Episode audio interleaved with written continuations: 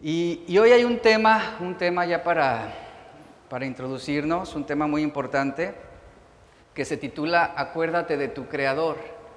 Acuérdate de tu Creador. Vamos a abrir nuestras Biblias en Eclesiastés capítulo 11, verso 9 al 10. ¿Cuántos jóvenes hay aquí? ¿Eh? Yo me considero todavía. A fuerzas, pero me considero. A empujones, pero me siento joven. Acuérdate de tu Creador. Dice Eclesiastés 11, verso 9 al 10. Alégrate joven en tu juventud y tome placer tu corazón en los días de tu adolescencia. Anda según los caminos de tu corazón y la vista de tus ojos, pero vean lo que dice. Pero recuerda que sobre todas estas cosas te juzgará Dios. Es decir, tienes libertad de hacerlo. Todo es lícito, ¿verdad? Todo nos es permitido, perdón, pero no todo nos es, no, no, es lícito. Es lo que está diciendo aquí. Anda según los caminos de tu corazón, la vista de tus ojos, pero recuerda que sobre todas estas cosas te juzgará Dios. Verso 10. Quita pues de tu corazón que el enojo, es muy interesante esto, porque hace referencia al enojo, quítalo. Y después dice, y aparta de tu carne el mal, porque la adolescencia y la juventud son vanidad. Esta palabra vanidad hace referencia a frustración, es lo que, lo que significa. Estas palabras en este, en este libro de Eclesiastés, que ya es la parte, parte final, ya estamos en el último, entrando al último capítulo, estas palabras ahora van dirigidas como una reflexión fuerte sobre la importancia de la juventud. El ser jóvenes no es un impedimento para obtener sabiduría. Hay personas adultas, ancianas, que tienen mucha experiencia, pero acompañada de necedad. Y la Biblia nos enseña que un joven, aun cuando no tenga mucha experiencia, puede ser lleno de sabiduría y puede vivir bien. Ahora, todos, algunos son jóvenes ahorita, pero todos fuimos jóvenes, ¿cierto? Nadie, nadie nos brincamos a esa etapa. Todos fuimos jóvenes, todos pasamos por la adolescencia. ¿Qué significa esto? Que a todos se nos dio el don de la juventud con su fuerza, su optimismo, su alegría, su entusiasmo, sus sueños, sus esperanzas, sus oportunidades. Piensen las cosas que usted soñaba cuando era joven. Piensen aquellos sueños, ¿verdad? Era lo que nos mantenía con expectativas día a día. Algún día decíamos, algún día haré esto, algún día me convertiré en, este, en esta persona, o trabajaré aquí, o tendré este oficio, o seré arquitecto. Todos teníamos esos sueños. Todos. Y, y, de eso es lo que está aquí marcando Salomón. La juventud fue un don de Dios, un don para poder emprender, para poder ser creativos, para ser fuertes. Y ese es el tiempo que Dios permite para que nosotros hiciéramos planes, para que determináramos lo que queríamos estudiar, en qué queríamos trabajar. Era el tiempo de la formación de nuestros valores, de nuestras creencias. Fue el tiempo para probar cosas nuevas, para estudiar, para trabajar, para explorar nuevas oportunidades, nuevas aventuras, nuevos viajes, etc. Eso es de lo que se marca la juventud. Y la juventud fue el tiempo de atrapar oportunidades y seguir nuestros deseos, como lo dice Salomón, seguir los deseos de nuestro corazón. Y lamentablemente algunos eligieron bien, otros, por el contrario, están sufriendo por sus malas decisiones en esa etapa de juventud. Y uno puede vivir de acuerdo con su corazón, dice Salomón. Y por lo que vemos también es por lo que podemos vivir. Pero no debemos pensar que nuestro propio corazón o que nuestros propios ojos se van a convertir en nuestros jueces. No. Salomón deja en claro esto. Hay un Dios en el cielo hay un Dios que está por encima de nuestra vida y un Dios que cuando llegue la hora de nuestra muerte, Él va a juzgar todo lo que hicimos. Y la Biblia tiene muchos ejemplos sobre jóvenes que fueron útiles en las manos de Dios a pesar de su corta edad. Por ejemplo, el joven Samuel, él fue dedicado a la obra del templo por su madre Ana. Ana lo entregó al sacerdote siendo un niño para que tuviera una formación desde pequeño. Y como niño, Samuel oyó la voz audible del Señor y recibió una palabra profética denunciando a Elí y a su familia por sus múltiples pecados. Samuel, conforme pasó el tiempo, llegó a ser el profeta más respetado en el tiempo de transición entre los jueces y la monarquía de los reyes. Y todo, todo empezó cuando era apenas un niño. Alguien, para muchos, insignificante, pero no para Dios. Otro joven es el rey Josías. Su vida fue caracterizada por el temor a Dios. Él empezó a reinar, a reinar como rey a la edad de ocho años. Imagine, ocho años. Cuando se redescubrieron los libros de la ley de Moisés en sus días, realizó una reforma a nivel nacional que produjo un gran avivamiento. Sorprendentemente, Josías llevó a cabo la reforma cuando tenía solamente 16 años. En la actualidad, ¿qué es lo que hace un joven de 16 años? ¿En qué se ocupa un joven de 16 años? ¿Qué tan productivo es? ¿Qué tan enfocado es? ¿Qué tan maduro es? Aquí tenemos ejemplos de jóvenes que a corta edad centralizaron su vida en la voluntad de Dios. Esa era su prioridad. Ahora, ¿quién dice que Dios no puede usar a los jóvenes? ¿Quién dice que Dios no puede usar a los niños? No menospreciemos la obra que Dios está haciendo en los más chicos. El joven Timoteo es otro ejemplo en el Nuevo Testamento, pastor de la iglesia de Éfeso, quien tenía aproximadamente sus 25 años cuando empezó a pastorear. Aún así, Pablo le estableció como una columna del Evangelio a pesar de su corta edad en una ciudad que necesitaba el Evangelio urgentemente y puso a Timoteo y confió en Timoteo a pesar de su corta edad. Y Pablo en 1 Timoteo 4:2 en una carta, él escribe y le dice, Timoteo, ninguno tenga en poco tu juventud, sino sé ejemplo de los creyentes en palabra, conducta, amor, espíritu, fe y pureza. ¿Por qué le dice Pablo esas palabras a este joven Timoteo? Porque lo estaban menospreciando porque la propia iglesia, los propios creyentes, lo, veían como una persona que no era capaz, que no tenía la madurez, y él, él sufría ataques internos también, porque lo menospreciaban por su juventud. Por eso Pablo le dice, que no te tengan en poco, Timoteo. Muéstrales con tu ejemplo que tú realmente eres un hombre de buena conducta, que eres amoroso, que tienes fe, que eres consagrado. Y Timoteo era joven.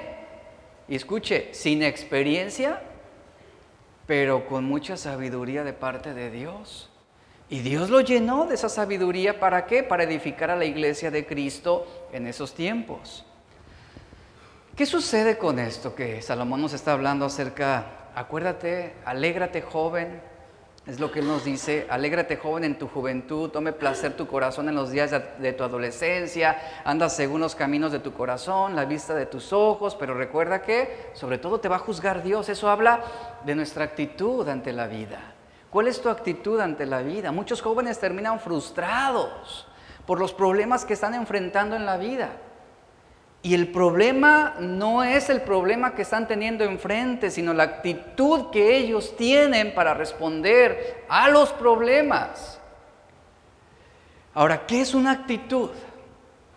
Una actitud es la manera en cómo estamos nosotros dispuestos a comportarnos o responder ante una situación. Para tener una actitud hay que poner mucho de nosotros mismos. No es cuestión de, hacer oración, decirle a Dios, Señor, dame una buena actitud o dame un buen carácter, no, es algo que tenemos que desarrollar a través de las experiencias de la vida. Eh, la actitud habla también de, de, tener dominio propio, paciencia, amabilidad para responder ante algo. Cuando la gente dice, tuvo mala actitud, ¿a qué están refiriéndose? Están diciendo, esa persona respondió con descontrol, con cinismo, respondió con enojo, Se salió, de se salió de sus casillas, es lo que están diciendo. Tomó mala actitud, no respondió adecuadamente a la situación o al problema. Y las actitudes no se forman en el vacío de la vida. No es como decir, desde el vientre de mi madre ya estaba predestinado a ser un vago, o a ser un enojón, o a ser un perezoso. No es así. Todos nacemos con ciertas características, ciertas cualidades, que conforme vamos creciendo y vamos experimentando, todo eso que vivimos comienza a influir en nuestro carácter y actitudes. Daniel en Babilonia es un buen ejemplo. Él llegó a ser un hombre eh, prominente en Babilonia. Pero ¿qué creen? Comenzó siendo joven. Comenzó siendo joven, fue escogido para cargos especiales porque era excelente en todo lo que este joven hacía, era diligente, amaba a Dios con todo su corazón. Eh, podemos ver en su libro, a él no le importaba la intimidación de otros, no le importaban las amenazas, él era fiel a Dios. Por ese motivo fue puesto en el foso de los leones. Daniel se esforzó tomando su responsabilidad, sus estudios con toda seriedad. Y luego, en su momento, Dios le usó. Dios le usó en un tiempo oportuno para dar testimonio del Dios de Israel a los caldeos. Y tanto Daniel como sus tres amigos fueron buenos ejemplos a pesar de su juventud.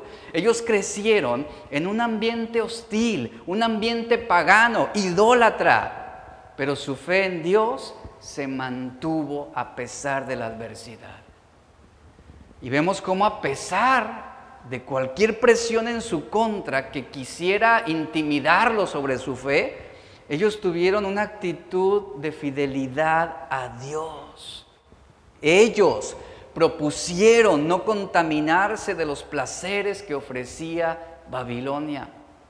Es el ejemplo de un Daniel que aprendió a alegrarse en su Creador, que aprendió a alegrarse en el Dios de su salvación. Y Daniel mostró una buena actitud a pesar de las adversidades que él atravesó. Y mire, en el desarrollo de nuestra actitud, hablando como jóvenes, adultos o ancianos, el ambiente es un factor importante el ambiente en el que crecemos, el ambiente del que nos estamos rodeando. ¿Por qué? Porque ese ambiente es lo que nos induce finalmente a formar lo que nosotros llegamos a creer en un futuro.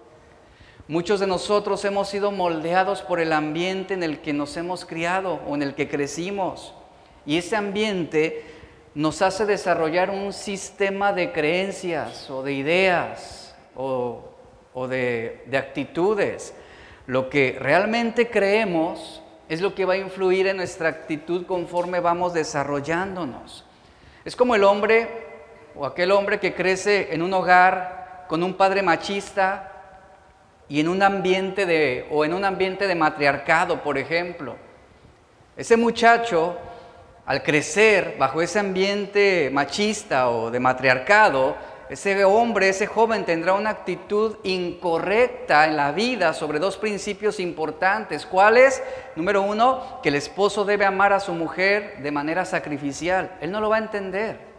Él va a ir en contra de ese principio bíblico. Y va a ir también en contra del segundo principio, que es la mujer debe someterse a su marido. Una mujer que creció en un ambiente de matriarcado va a decir, ¿por qué tengo que someterme a él?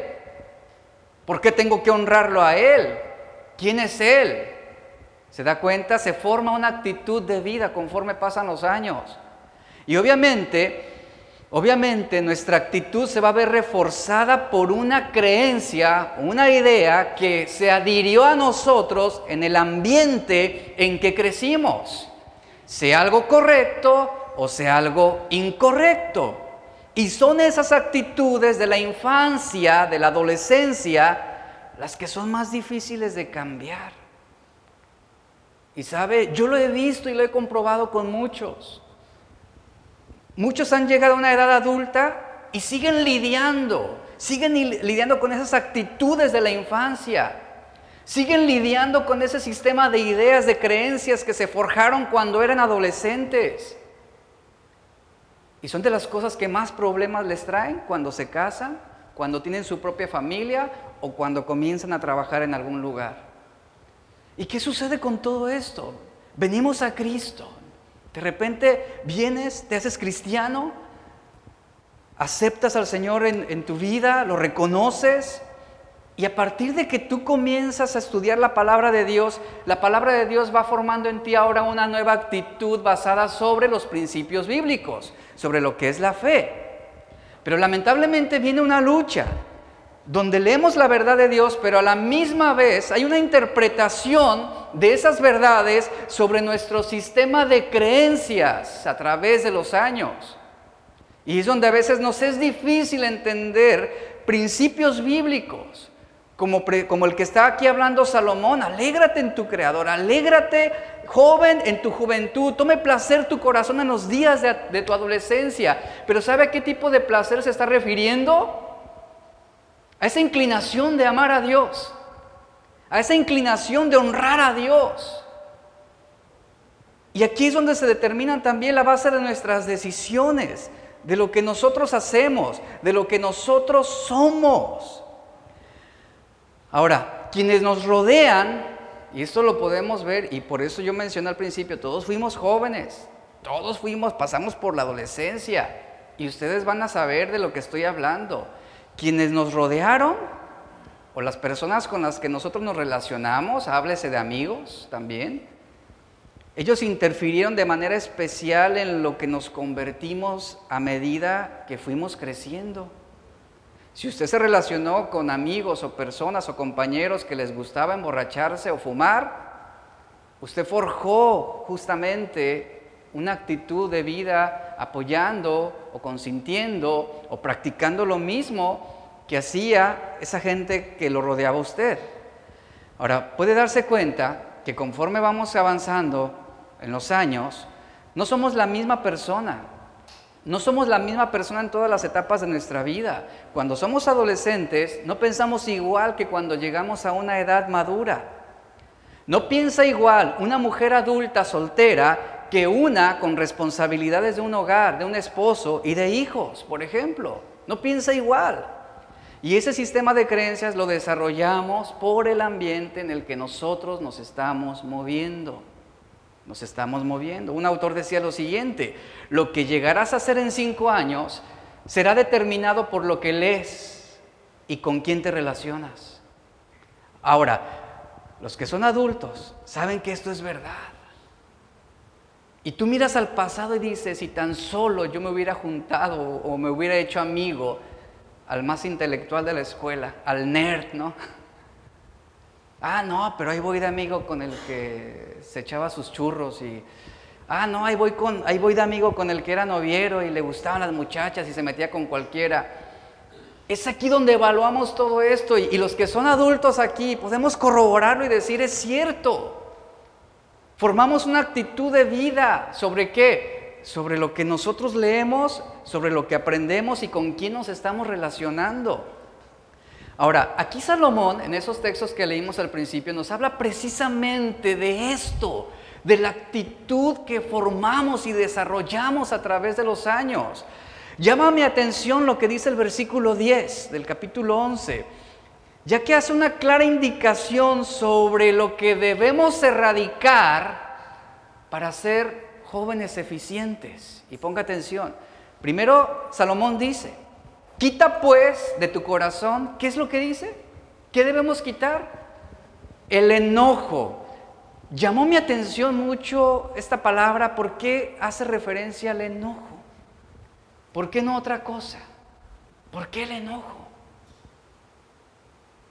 Esta palabra enojo se traduce en el hebreo como provocación, irritación, ira, indignación.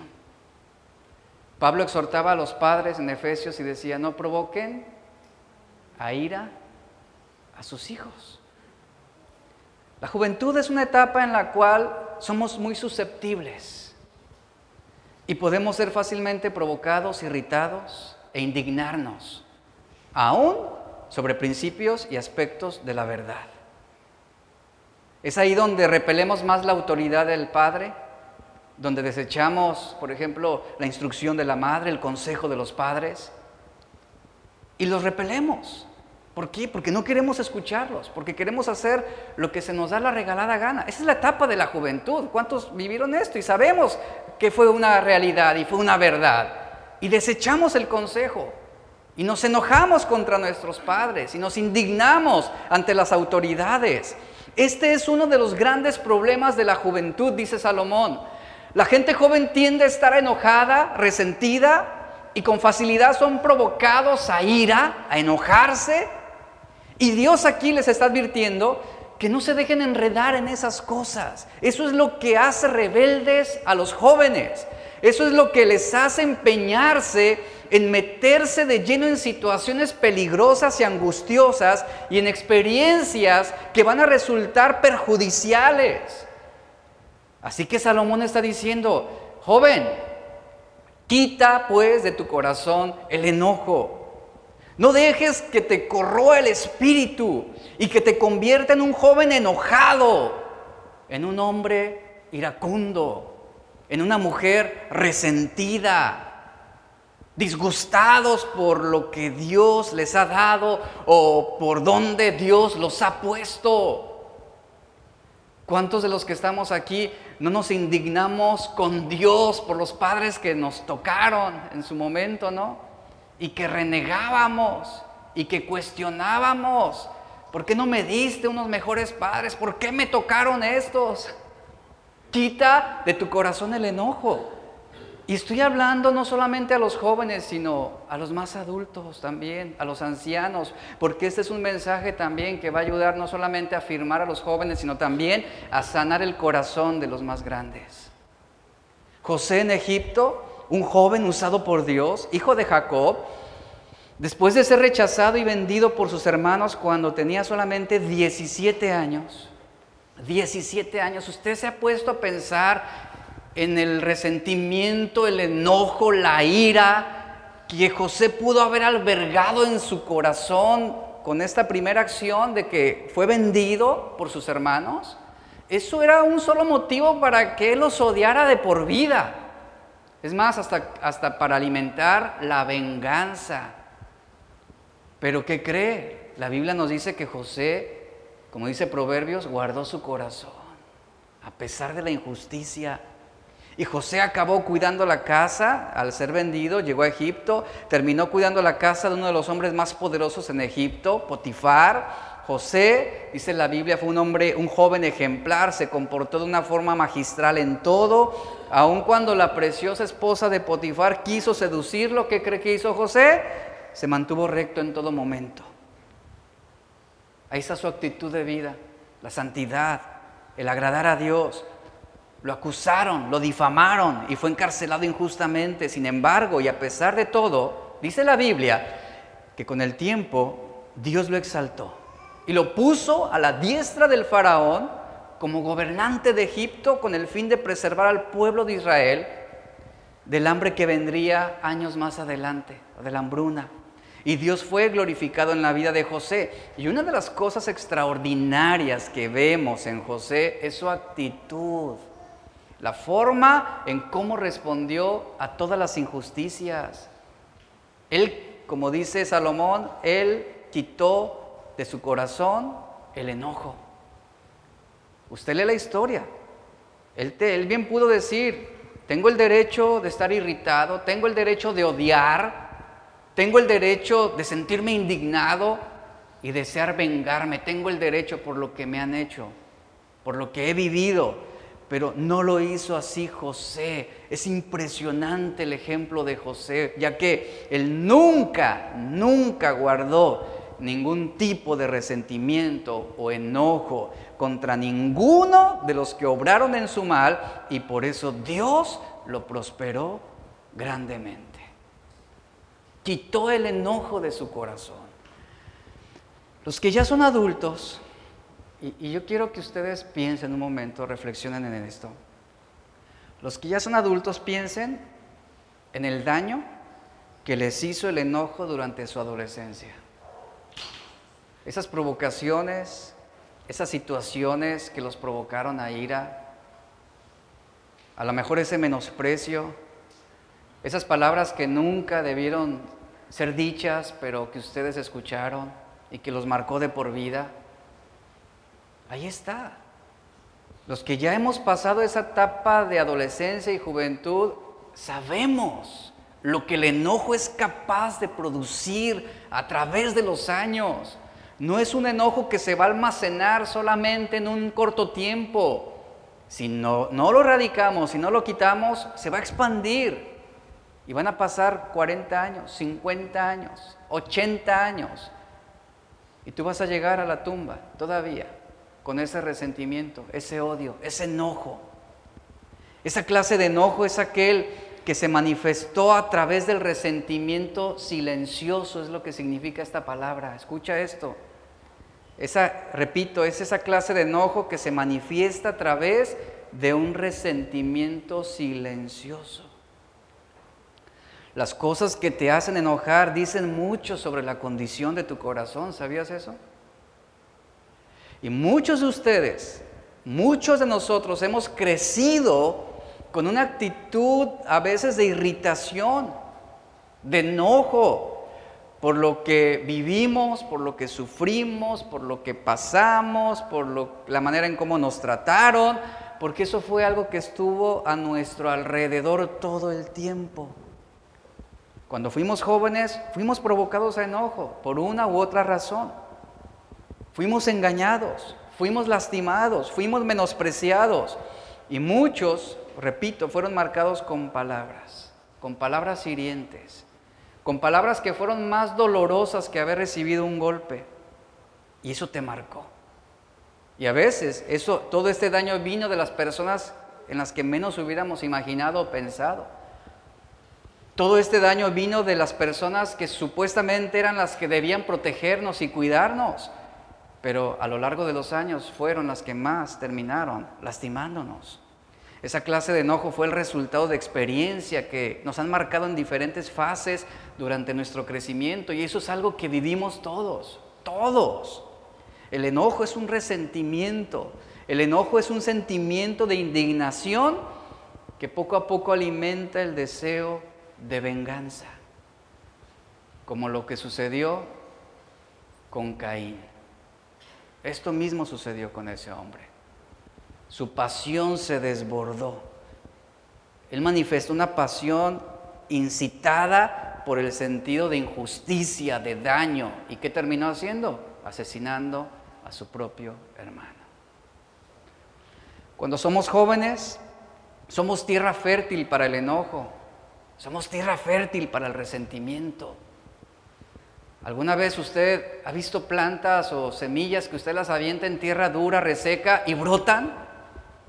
Es lo que ilustra la juventud. Te avientan todo, cualquier clase de semilla, y va a florecer en tu corazón. Y mi lucha con, muchas veces nuestra lucha con la ira es una lucha con nuestra propia soberanía. ¿Por qué? Porque cuando somos jóvenes queremos que nuestro mundo funcione de la manera que nosotros queremos. Es más, no queremos que funcione a la manera de Dios, sino como nosotros lo queremos.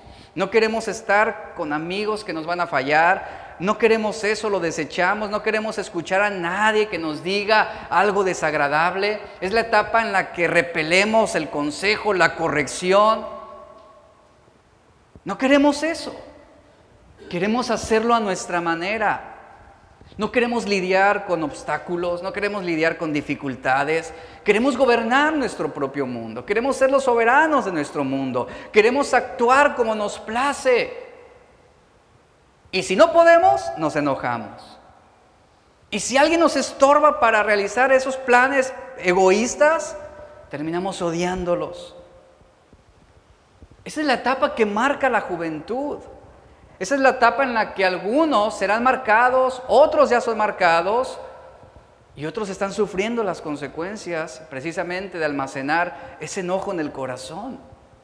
Y Salomón está advirtiendo, debes erradicar, debes quitar ese enojo de tu corazón. ¿Por qué? Porque no va a aportar nada bueno. Porque te está dominando, porque te va a controlar, porque va a forjar tu carácter porque vas a ser controlado por cosas que nunca debieron controlarte. Y cuando se es joven es fácil enojarnos pecaminosamente una y otra vez. Y no porque la gente haya quebrantado la ley de Dios, sino porque han quebrantado nuestra ley. Y eso no nos gusta, eso nos molesta. Por ese motivo se nos facilita odiar fácilmente cuando somos jóvenes. Yo estoy seguro que algunos aquí presentes siguen todavía arrastrando, siguen siendo incitados por ese odio en su juventud, por esa provocación en su adolescencia, pero si tú no cortas con eso, si tú no tomas la decisión de poner un alto y decir, hasta ahora, la vida va a seguir igual para ti. En segundo lugar, Salomón nos dice, otra advertencia es la siguiente, otra indicación, aparta de tu carne el mal, es lo que la instrucción que da a los jóvenes, aparta de tu carne el mal. Y vuelvo a un punto, otro punto importante, muchos de ustedes han vivido en carne propia, en carne propia, el no apartarse de malas conductas. Yo sé que aquí los más adultos, los mayores, los más grandes, pueden darnos testimonios de todo esto y que ven el pasado, lo evocan y dicen, si tan solo, si tan solo yo hubiera actuado diferente, si tan solo yo no me hubiera dejado llevar por mis pasiones juveniles, si hubiera refrenado mi cuerpo, si hubiera refrenado mis pasiones, mi vida sería otra. Muchos de ustedes saben lo que es esto. ¿Por qué? Porque sus vidas fueron perjudicadas. Perjudicadas a través de qué? De vicios, de alcoholismo, de drogas, de inmoralidad sexual, de malas amistades, de pornografía, de alcohol, de fumar, etcétera, etcétera, etcétera. Y el no apartarnos trajo lamentables consecuencias. ¿Qué sucede cuando se es joven? Uno comienza a cabalgar hacia experiencias que brindan el placer inmediato. Todos lo vivimos, sabemos lo que es esto. Es la etapa en la que muchos se entregaron a pasiones vergonzosas y actualmente los jóvenes, con tal de experimentar algo nuevo, algo diferente, se entregan a cualquier cosa de inmoralidad, de inmoralidad, con tal de saber o experimentar o ver qué es lo que se siente. Y al rato terminan teniendo o entregándose a toda clase de perversidades, a toda clase de degeneración sexual, vidas arruinadas, destruidas. Son las consecuencias y es lo que está advirtiendo Salomón, aparta tu carne del mal. ¿Por qué dirá esto Salomón? Seguramente por todo el mal que le trajeron sus muchas mujeres. Él pudo haberse apartado, él pudo haber puesto un límite, pero no lo hizo. No lo hizo. Segunda Timoteo 2:22 dice, huye de las pasiones juveniles y sigue la justicia, la fe, el amor y la paz con los que de corazón puro invocan al Señor. Nota lo que dice Pablo a Timoteo, huye, huye de las pasiones juveniles. Y sabe algo también, los más adultos, también los ancianos deben tomar este principio, huyan de las pasiones juveniles. También huyan de esas pasiones y sigan la justicia, la fe, el amor y la paz. Huir, ¿qué significa? Huir no significa negociar o llegar a un acuerdo. Huir significa literalmente escápate. Si juegas con fuego te vas a quemar. Huir significa alejarte de algo, alejarte de alguien. No significa luchar. No significa jugar a estira y afloja, a ver quién cede. No. José huyó de la esposa de Potifar, que lo asediaba una y otra y otra vez para que se acostara con él. Y él huyó. José no se mantuvo ahí para demostrar lo fuerte que pudiera ser. Dice la Biblia que él huyó. Romanos 13, 14 dice, no hagan provisión para satisfacer los deseos de la carne. Y vuelvo a preguntar, ¿cuántos aquí han sufrido el dolor, la decepción y la angustia de no haber huido cuando pudieron, de haber huido cuando tuvieron la oportunidad, pero se mantuvieron ahí, a ver qué pasaba, a ver qué sucedía, a ver hasta qué punto soportabas o aguantabas. Y ahí está, el dolor, la angustia, el tormento, la ansiedad de no haber huido cuando se pudo huir.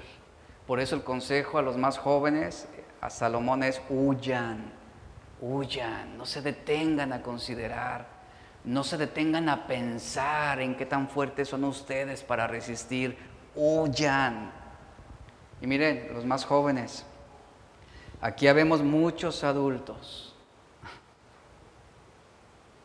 que los podemos animar a huir. Y yo sé que muchos aquí, yo sé que hay hombres adultos sabios, maduros, que te van a decir, huye, no arruines tu vida, escápate mientras puedas, eso te va a destruir. Huyan, jóvenes, de la tentación. Y aún nosotros mismos, los más grandes, debemos huir de toda clase de tentación porque también somos provocados de otra forma. David era fuerte, David era valiente, David era un hombre conforme al corazón de Dios. Sin embargo, David empezó su vida en el anonimato, dice la Biblia, pastoreando las ovejas de su padre mientras sus hermanos, los mayores, iban a pelear contra los filisteos. Eh, seguramente David pasó sus días alabando a Dios y él vio cómo Dios lo libraba de los peligros en los campos, ante las amenazas de los osos, los leones y otros animales salvajes. Dios fortaleció al joven David en el lugar secreto con el fin de utilizarlo poderosamente como futuro rey de Israel. Ahora, su fe en Dios lo llevó a enfrentar al gigante filisteo Goliat y él obtuvo la victoria. Y aquí está un joven, David, sin carrera universitaria, sin doctorados, sin títulos, sin experiencia, sin esposa, se convirtió en uno de los hombres más famosos y temidos del Medio Oriente. Sin embargo, siendo ya rey, ¿qué sucedió? No apartó sus deseos del mal. Y terminó cometiendo adulterio, homicidio y sufrió el desacato de su hijo Absalón. Y eso fue un dolor que él llevó durante toda su vida. Y todo como resultado de no haberse apartado de los malos deseos, pudiendo hacerlo. Y Salomón nos recuerda algo en el verso 10 del capítulo 11, porque la adolescencia y la juventud son vanidad. Así cierra el capítulo 11. Son vanidad. La adolescencia y la juventud que se vive fuera de Cristo, dice, es vanidad, es irritante, es frustrante. Y la vida encuentra su plenitud, su significado y su sentido solo al desarrollar una relación con el Dios vivo diariamente durante toda la vida. ¿Cuántos saben esto? Todos lo sabemos. La mayoría de nosotros venimos de un pasado no muy, no muy agradable Venimos de un pasado que nos marcó, pero en Cristo hay esa esperanza.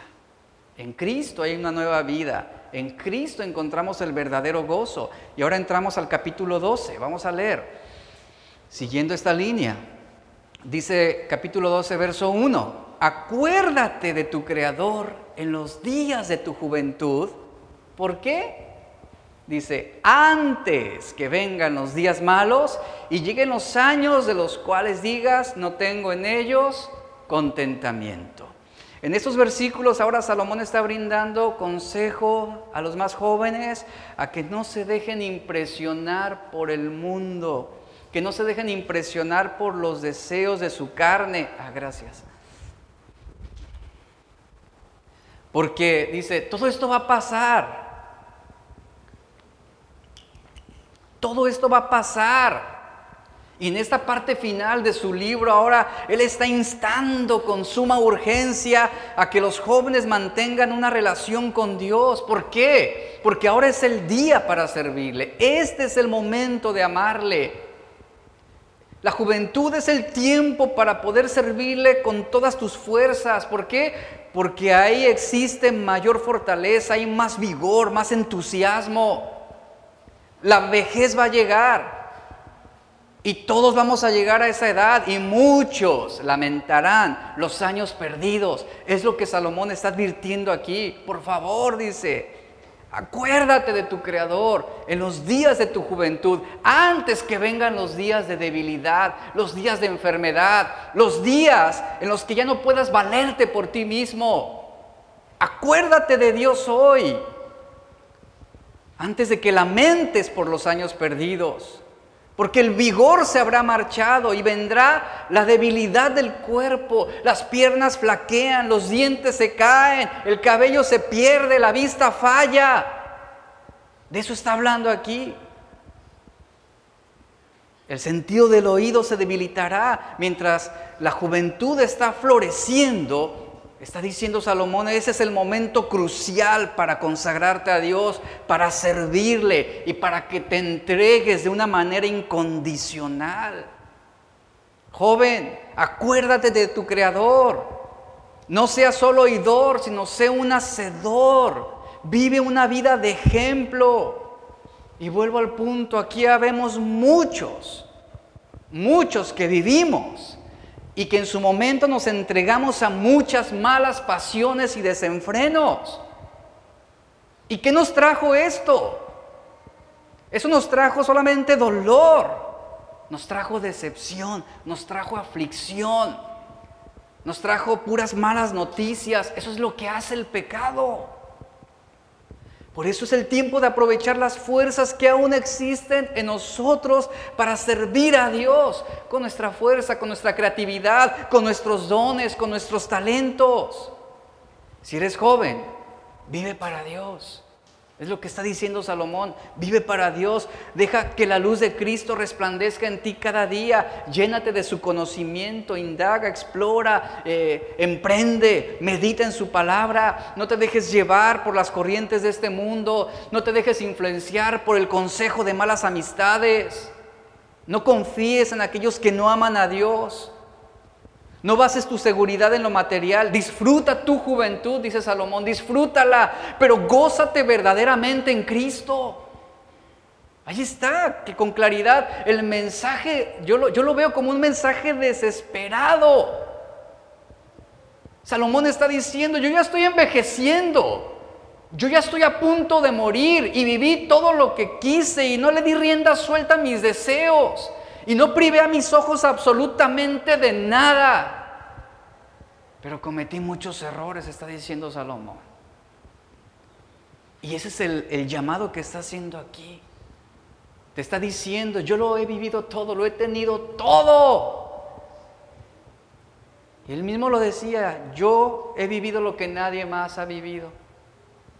He hecho lo que nadie más ha podido hacer. Yo lo experimenté. Pero él mismo reconoce su sufrimiento, su soledad y su amargura ante esto. Y esos versículos lo que están diciendo es, envejece con sabiduría. Iglesia, es una advertencia para todos. Hay que envejecer con sabiduría. Pero la sabiduría que desciende de lo alto, no la sabiduría terrenal y diabólica, porque esa es efímera. Envejecer con sabiduría. Recordemos que la vida, dice Santiago, es como una neblina. Tú no sabes si habrá un mañana. Tú no lo sabes, ni tú y yo lo sabemos. Santiago 4:14 dice, ¿cómo saben qué será de su vida el día de mañana? ¿Cómo lo saben? La vida de ustedes es como la neblina del amanecer, aparece un rato y luego se esfuma. El Salmo 90, 12, enséñanos a entender la brevedad de la vida para que crezcamos en sabiduría. Es decir, para, que para, para envejecer con sabiduría. Es tiempo que pensemos con detenimiento en Dios. A eso quiere llevarnos Salomón en estas últimas reflexiones. Debemos pensar con detenimiento en Dios. Acuérdate de, tu Creador. Si eres joven, acuérdate de tu Creador. Si eres adulto, acuérdate de tu Creador. Si eres viejo, acuérdate de tu Creador. ¿Cuál fue el lugar que le dimos a Dios cuando fuimos jóvenes? ¿Qué lugar le estamos dando ahora que somos adultos? ¿Y cuál será el lugar que le daremos cuando seamos ancianos? Es tiempo de buscar a Dios mientras puede ser encontrado, dice Isaías 55, 6, 7. Busquen al Señor, jóvenes, adultos, ancianos, busquen al Señor mientras puedan encontrarlo. Llámenlo ahora mientras está cerca que los malvados cambien sus caminos y alejen de sí hasta el más mínimo pensamiento de hacer el mal, que se vuelvan al Señor para que les tenga misericordia. Y luego dice, sí, vuélvanse a nuestro Dios porque Él perdonará con generosidad. Qué impresionante es esto. Él perdonará con generosidad los pecados de nuestra juventud. Qué maravilloso es esto. Y es una palabra de esperanza, de sanidad, de restauración, aún para aquellos que a través de los años les ha sido difícil, les ha sido difícil el poder recibir ese perdón de Dios sobre los pecados pasados. Vuélvete a Dios, dice, porque Él perdonará generosamente.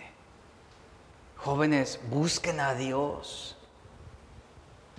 Adultos, busquen a Dios. Los que son ya ancianos, busquen a Dios. Este es un día especial. Dios nos está llamando. Debemos hacerlo. No debemos resistir. ¿Por qué? Porque llegará un día en que ya no será posible. Búscalo ahora antes que sea demasiado tarde, antes de que vengan los días malos. Ahora vemos cómo se describen esos días malos del verso 2 al 8. Salomón hace una descripción muy precisa de esos días malos. Y, del verso 2 al 8 él nos plasma imágenes muy ilustrativas que describen el proceso de envejecimiento. Eso habla de la aproximación a la vejez, a la debilidad física. Sin duda alguna, Salomón quería poner una reflexión contundente fuerte sobre la terrible realidad de la vejez y la muerte, ya que aunque no sea parte de nuestro plan de vida, es ahí a donde todos vamos a dirigirnos. Y, creo yo que la muerte, como lo mencioné, no es un plan de vida que tengamos presente, pero la muerte es parte de la vida misma. Y todos la vamos a enfrentar. Y vea y ponga atención ahora cómo, cómo Salomón hace una descripción de esos días malos, busca a Dios, busca a Dios, te dice, acuérdate de tu Creador antes que vengan los días malos. Y vea lo que dice el verso 2. Acuérdate de tu Creador, y aquí comienza la descripción de esos días malos. Acuérdate de tu Creador antes que se oscurezcan el sol y la luz, la luna y las estrellas, y vuelvan las nubes tras la lluvia. Pon atención a esas imágenes que usa, sol, luz, luna, estrellas, nubes, lluvia. En esta primera descripción, Salomón está plasmándonos los primeros efectos del envejecimiento. Una de las interpretaciones aceptadas por la mayoría de los comentaristas es que aquí Salomón se está refiriendo a esos días malos o al inicio de esos días malos cuando se presenta el deterioro de las facultades mentales como resultado de la edad avanzada. ¿Qué sucede? Van pasando los años y uno con facilidad ya comienza a olvidar cosas. Uno con facilidad pierde la noción de personas, de eventos, de situaciones. Uno comienza a perder la noción de eventos en la vida. Uno comienza a repetir una y otra vez la misma historia, como si fuera la primera vez que lo estás diciendo, lo estás contando. Una y otra vez, pero para ti es como si nadie más lo hubiera escuchado, como si tú lo estás diciendo por primera vez.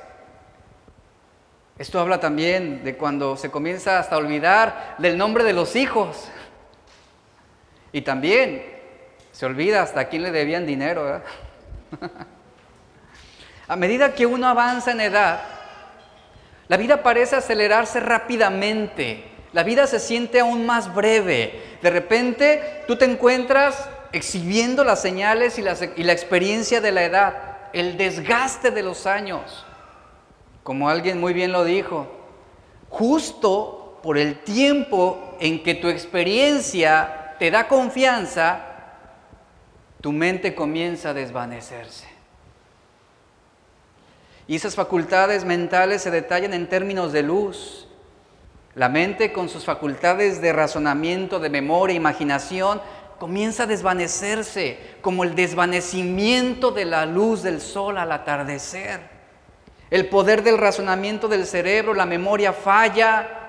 Esa es una de las primeras señales de la vejez que, menciona aquí Salomón.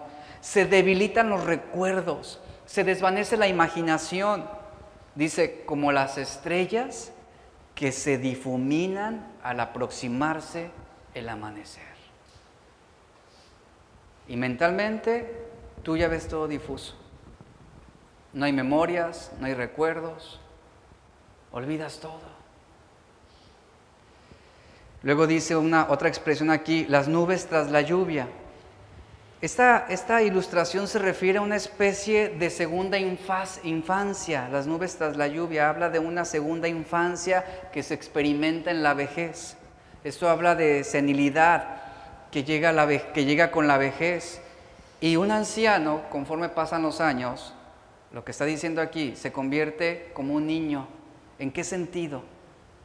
En que cuando llega la edad avanzada, la vida gira alrededor de tres cosas simples, que son comer, dormir e ir al baño. Sobre eso gira la, vida. Esos son los días malos a los que está refiriéndose Salomón. Cuando uno se hace viejo, ese mismo ciclo vuelve otra y otra y otra y otra vez. Porque ya no hay fuerzas para emprender, ya no hay creatividad para hacer algo nuevo, diferente. Simplemente la vida gira en torno a comer, dormir e ir al baño. Es lo que está diciendo aquí Salomón. Después en el verso 3 dice, acuérdate de tu Creador. Cuando tiemblen los guardias de la casa y se encorven los hombres fuertes. Cuando cesen de trabajar las molineras porque habrán disminuido y se queden a oscuras las que miran por las ventanas. Esas ilustraciones que está dándonos aquí son difíciles para nosotros comprender, pero en el contexto que se está hablando, que es en el contexto histórico hebreo, era muy entendible esas ilustraciones que había. Cuando Salomón dice, cuando tiemblen los guardias de la casa, Aquí le está refiriéndose a los brazos, está refiriéndose a las manos, las cuales son usadas para defendernos, para poder mostrar una defensiva si somos atacados. A eso se refiere los guardias de la casa, los que están a la defensa de nosotros, que son tan útiles para el mantenimiento del cuerpo.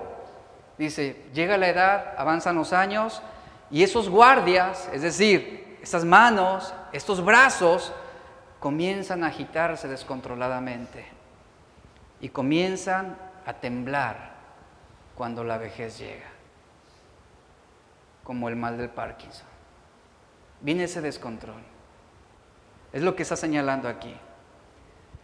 Después dice, y se encorven los hombres fuertes. En la juventud se caracterizaba por eso, la fortaleza, el estar rectos, derechos. Y aquí esta expresión, encorvar los hombres fuertes, es una referencia ahora a las piernas, a las rodillas. Pasan los años, llegamos a la, vejez y esas partes que sostienen el cuerpo comienzan ahora a manifestar debilidad, comienzan a temblar, a tambalearse. Son los días malos donde ya no puedes subir las escaleras con facilidad, donde ya cuesta, donde duele, donde duele y comienzas a tambalearte. Ya no puedes confiar en tus piernas para hacer una larga caminata. Los músculos, los tendones comienzan a atrofiarse. Y es ahí donde tú puedes ver en las calles, o que nosotros lo vimos en nuestros abuelos, cómo nuestros abuelitos daban pasitos muy cortitos, apoyados de su bastón, de su andadera. A eso se refiere. Los hombres fuertes se han encorvado. Habla de esa debilidad que viene de las piernas, de las rodillas. Y, ahí están. En la vejez, donde apenas ya se puede caminar, donde apenas se puede andar. Y se ha dicho que un signo de la vejez es cuando las rodillas se doblan. Y requerimos de un bastón, de una andadera, para poder sostenernos. Después dice Salomón, cuando cesen de trabajar las molineras, porque habrán disminuido. Esta expresión de las molineras que dejan de trabajar, es decir, que dejan de laborar, esto es una referencia muy clara a la pérdida de los dientes, a la dentadura. Esos son los días malos. Se llega a la ancianidad y se pierden muchas de esas molineras, los dientes comienzan a caerse, a debilitarse. ¿Y qué sucede cuando llega la hora de comida? Para un anciano, una persona sin dientes o con falta de dientes, la hora de la comida llega a ser una tortura. Ahorita tenemos implantes, pero en aquel tiempo no lo sabía. Piensa en el tiempo antiguo, no ahorita. Era una tortura comer. ¿Por qué? Porque no se podía comer un alimento sólido. Porque era molesto situar, por ejemplo, un pedazo de carne entre los pocos dientes que se tenían. Y si ese trozo de carne llegaba a la encía, lastimaba, generaba una herida. Después dice, y se queden a oscuras las que miran por las ventanas. ¿A qué se refiere aquí? Bueno, esto está relacionado claramente con la disminución de la vista, algo que marca también la vejez se comienzan a formar cataratas, se desarrollan varios problemas oculares, algunos llegan a quedar en ceguera total y casi todos nosotros perdemos ya la capacidad, por ejemplo, de leer de cerca, tenemos que sostener las cosas cada vez más a la distancia para ver qué dice, ¿verdad? O para ver qué es. Y cuando falta la vista, uno comienza a sentirse inútil en la vida, ¿cierto o no? Digo, yo que padezco desde hace años problemas de miopía y astigmatismo, si, yo no uso lentes en la calle, soy un inútil. No puedo ver el, el, camión, no puedo ubicar bien, o sea, yo podría perderme con facilidad en la oscuridad. Básicamente quedaría a merced de que alguien más me ayudara, es el ejemplo que está dando aquí. Eso es lo que sucede en la vejez. Tenemos que valernos de otros para ser guiados como un hombre ciego. Acuérdate de tu Creador, ahora dice el versículo 4. Acuérdate de tu Creador cuando las puertas de afuera se cierren y se vaya apagando el ruido del molino. ¿El molino a qué se refiere? A la dentadura. Dice, cuando se escuche la voz del ave, pero las canciones dejen de oírse. Aquí dice esta expresión, cuando las puertas de afuera se cierren. Esta es una imagen muy expresiva de lo que pasa cuando se caen los dientes. ¿Alguna vez usted ha visto una persona ya, sobre todo a, una viejita, a un viejito, sin la dentadura, sin los dientes? ¿Cómo quedan sus labios? Cerrados, ¿cierto? A eso se refiere. Las puertas de la cara, que son los labios, se retraen y uno empieza a mascullarlo todo. Cuando eso ocurre, dice, las puertas de la calle, es decir, al no tener dientes, las puertas de la calle, nuestros labios permanecen totalmente cerrados, sin expresión alguna. Y luego dice, y se vaya apagando el ruido del molino, es decir, ya no se puede masticar, ya no puedes tragar con facilidad. Y ese alimento va, va, al aparato digestivo y eso se está refiriendo a esa parte, se va apagando ese molino. Ya no hay fuerza, ya no es eficiente. Luego dice, eh, cuando la gente, eh, se refiere a cuando la gente pierde los dientes, entonces eh, realmente era algo difícil masticar en aquellos tiempos. Ahorita tenemos la facilidad de todo esto, tenemos implantes, ¿no? De, tanto de dientes, de brazos, de piernas, pero en aquel tiempo no lo había, no lo había. Usted mastica con los dientes y produce ruido, ¿cierto? Hace un ruido, masculla, pero cuando no los hay, todo eso se pierde. Ya no, usted no puede masticar cosas crujientes porque no se tienen dientes. Después dice, en la parte final, cuando se escuche la voz del ave, pero las canciones, dice, dejen de oírse. ¿Qué sucede en la vejez? En la vejez uno dejará de percibir los sonidos de las aves. Esto es una referencia a la pérdida de audición. Uno ya no podrá escuchar la canción de las aves. Ellas seguirán cantando. El sonido seguirá viajando. Pero nosotros perdemos esa noción. Con la sordera será más difícil conversar. Se fueron esos tiempos de platicar, conversar, reír. Todo se escuchará más bajito. Ya no podrás sostener el hilo de una conversación.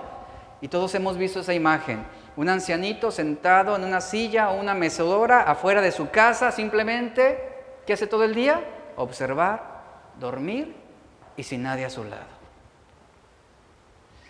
Después nos dice el versículo 5, acuérdate de tu Creador. Dice, cuando se tema también a las alturas y se llene de peligros el camino y florezca el almendro y la langosta sea una carga y se pierda el apetito porque el hombre va a su morada eterna y rondarán por las calles quienes hacen duelo. Ahora aquí Salomón está describiendo los temores que llegan con la, edad.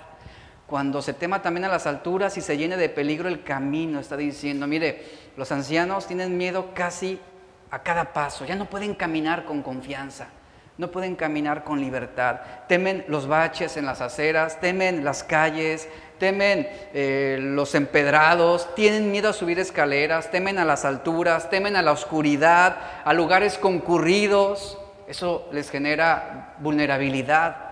Esos son los terrores que está describiendo Salomón.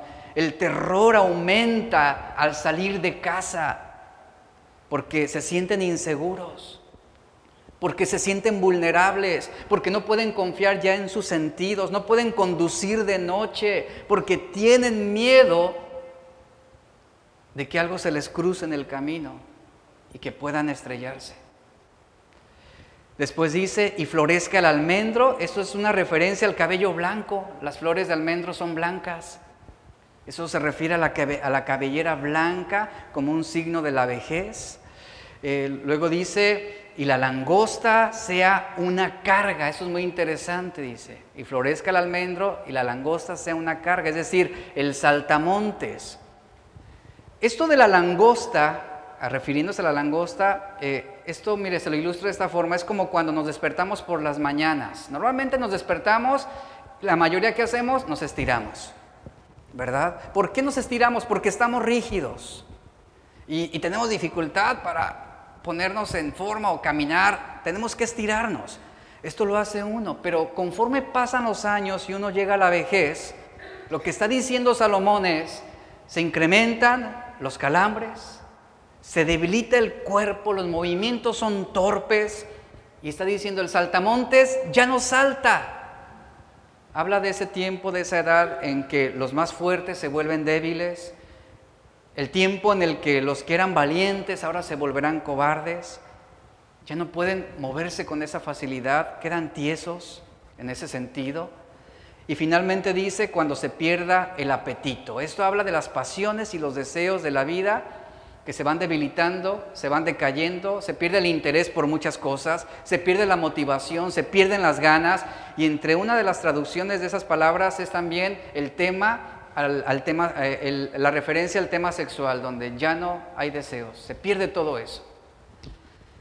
Y después, en el verso 6 al 8, y termino, ahora Salomón nos describe algo bien importante sobre cómo también ocurre esa muerte. Dice, acuérdate de tu Creador antes que la cadena de plata se quiebre, se rompa el cuenco de oro. Ponga atención a eso para irme rápido.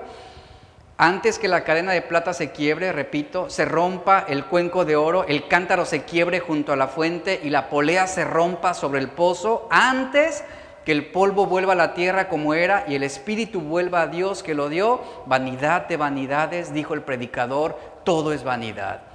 ¿Cómo ocurre la, cómo ocurre la muerte? Salomón lo describe y lo está diciendo, la muerte es parte de la vida, la muerte es parte de la vida y es inevitable. Hablaba, hablaba hace un tiempo con alguien que tuvo la experiencia de que su madre muriera en sus brazos, él me lo estaba relatando, él me decía el dolor que él sentía de ver cómo poco a poco ella iba muriendo. Y mientras la abrazaba fuerte, él le susurraba y le decía a su madre, ven paz, ven paz, ahora vas a tu morada eterna. Ven paz, que pronto también yo regresaré a casa y nos veremos. Así es como se va la vida, de una forma inesperada. Y Salomón ve en la muerte el final de todo sufrimiento para nosotros bajo el sol. Sin embargo, sabemos que la vida no acaba con la muerte. ¿Sabe esto? No acaba con la muerte. La existencia del cuerpo termina, pero la existencia humana continúa más allá de la muerte. La tumba no es el final. Hay vida, hay existencia más allá después de esta vida. Y aquí Salomón hace referencia rápidamente, dice, antes que la cadena de plata se quiebre, esto, eso es una referencia eh, muy clara a la médula espinal, ese gran nervio cubierto de tres capas que recorre de arriba abajo nuestra espalda, protegido por la columna vertebral, que si se daña, se rompe o se enferma, la vida acaba repentinamente. A eso se refiere. Después dice, o que se rompa el cuenco de oro. Está describiendo formas de morir o que se rompa el cuenco de oro es una referencia al cráneo. Podemos morir por un golpe a la cabeza, un daño en el cerebro, o lo que pueda destruir esa parte esencial de nuestra existencia física y la vida puede acabar súbitamente.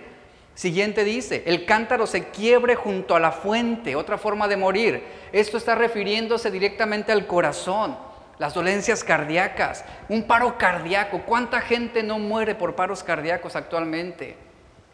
El paro cardíaco infarto es la causa más frecuente de muerte en la actualidad. Y el corazón se puede parar repentinamente. La fuente que continúa y bombea sangre por todo nuestro cuerpo se rompe, deja de funcionar y morimos inesperadamente. Después dice, la polea se rompa sobre el pozo, otra expresión sobre cómo morir. Está relacionado con la circulación de la sangre. ¿Qué me dicen de la leucemia? Sucede, donde la sangre se contamina.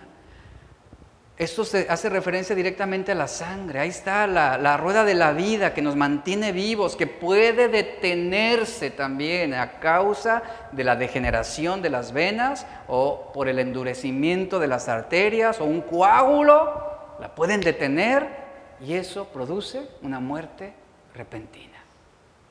Y Salomón aquí nos presenta una realidad podemos morir de la manera menos pensada. Y el cuerpo finalmente se va a desmoronar, dice antes que el polvo vuelva a la tierra como era. Polvo somos, en polvo nos convertiremos, nos dice, pero el espíritu, la parte de nuestra humanidad que nos diferencia de los animales, esa parte que busca la eternidad, que siente añoranza por algo que está más allá de la vida, esa parte que está inquieta y vacía, dentro de nosotros, cuando no hemos encontrado la clave de la vida, el Espíritu es lo que nos va a sostener en la eternidad. Y Salomón dice, el Espíritu volverá a Dios que lo dio. Y qué descripción tan, tan maravillosa es esta que está plasmando al final de esta parte de los versículos. Nuestro espíritu, iglesia, volverá a Dios. No importa cómo tú mueras, no importa cuántos años tú viviste, tu espíritu volverá a Dios quien lo dio. ¿Saben de qué habla esto? Esto habla de eternidad. Habla de eternidad. Si hay algo que Cristo hizo abrumadora, eh, que, que Cristo hizo de una forma abrumadora y clara, es el hecho de que hay una vida eterna para todos nosotros. Jesús habló inequívocamente de dos eternidades diferentes para todas las personas que son el cielo y el infierno y todos experimentarán, Todos vamos a experimentar el dejar este cuerpo algún día, el dejar esta vida. Y unos van a experimentar la eternidad en el cielo y otros la eternidad en el infierno. Y todo ser humano que haya vivido estará delante de Jesús para juicio, como lo dice Hechos 17:31. Él ha fijado, dice, Él ha fijado un día para juzgar al mundo con justicia. Esto habla de que Él es el juez absoluto, Él solo hará la sentencia de toda la humanidad, nadie podrá compartir con Él esa autoridad o ese derecho, Él es el único, Él es el soberano, el Jesús de la Biblia adjudicará la eternidad a cada alma, algunos para salvación y a otros para condenación. Y ponte a pensar sobre este final que nos está plasmando Salomón. El Espíritu volverá a Dios que lo dio. Cuando llegue ese día, cuando llegue ese momento de la historia, para algunos será asombrosamente maravilloso, para otros será asombrosa, asombrosamente terrible. ¿Por qué? Porque habrá gente allí que descartó a Cristo y que lo tomaron como un mito. También estarán allí otros que despreciaron a Cristo y lo tomaron como un fanático, como un loco del Medio Oriente que no tiene relevancia en la vida. Habrá otros que estén allí quienes dieron asentimiento verbal a Cristo, pero que nunca se entregaron a Él totalmente, que nunca le entregaron sus corazones, que nunca tuvieron fe, porque sin fe es imposible agradar a Dios. Habrá otros que desdeñaron a Cristo como un solo profeta entre muchos. Habrá muchos jóvenes que dijeron o que van a decir es que yo quería disfrutar la vida a mi manera, yo quería vivir. Joven, acuérdate de tu Creador, antes, antes que vengan los días malos. Y ahí estará ese Dios soberano, allí estará para juzgar, para condenar, para salvar. Allí estará. Y mientras otros se burlaron de él, y mientras, mientras otros lo, lo atacaron y, y lo rechazaron, muchos serán llamados bienaventurados. Muchos serán recibidos en el seno del Padre. Y el mensaje es este, acuérdate de tu Creador. Antes, antes de que lleguen los días malos. Póngase de pie. Padre, te damos gracias por tu palabra. Gracias por este momento que nos permites escuchar tu palabra. Y como lo hemos escuchado el día de hoy, el desafío es para todos. Acordémonos de nuestro Creador antes que vengan los días malos. Antes que vengan los días en que no podemos valernos por nosotros mismos. O que llegue una muerte súbita que llegue algo inesperado y que nos mantenga en un coma, en una debilidad física. Iglesia, hoy es el momento de buscar a Dios.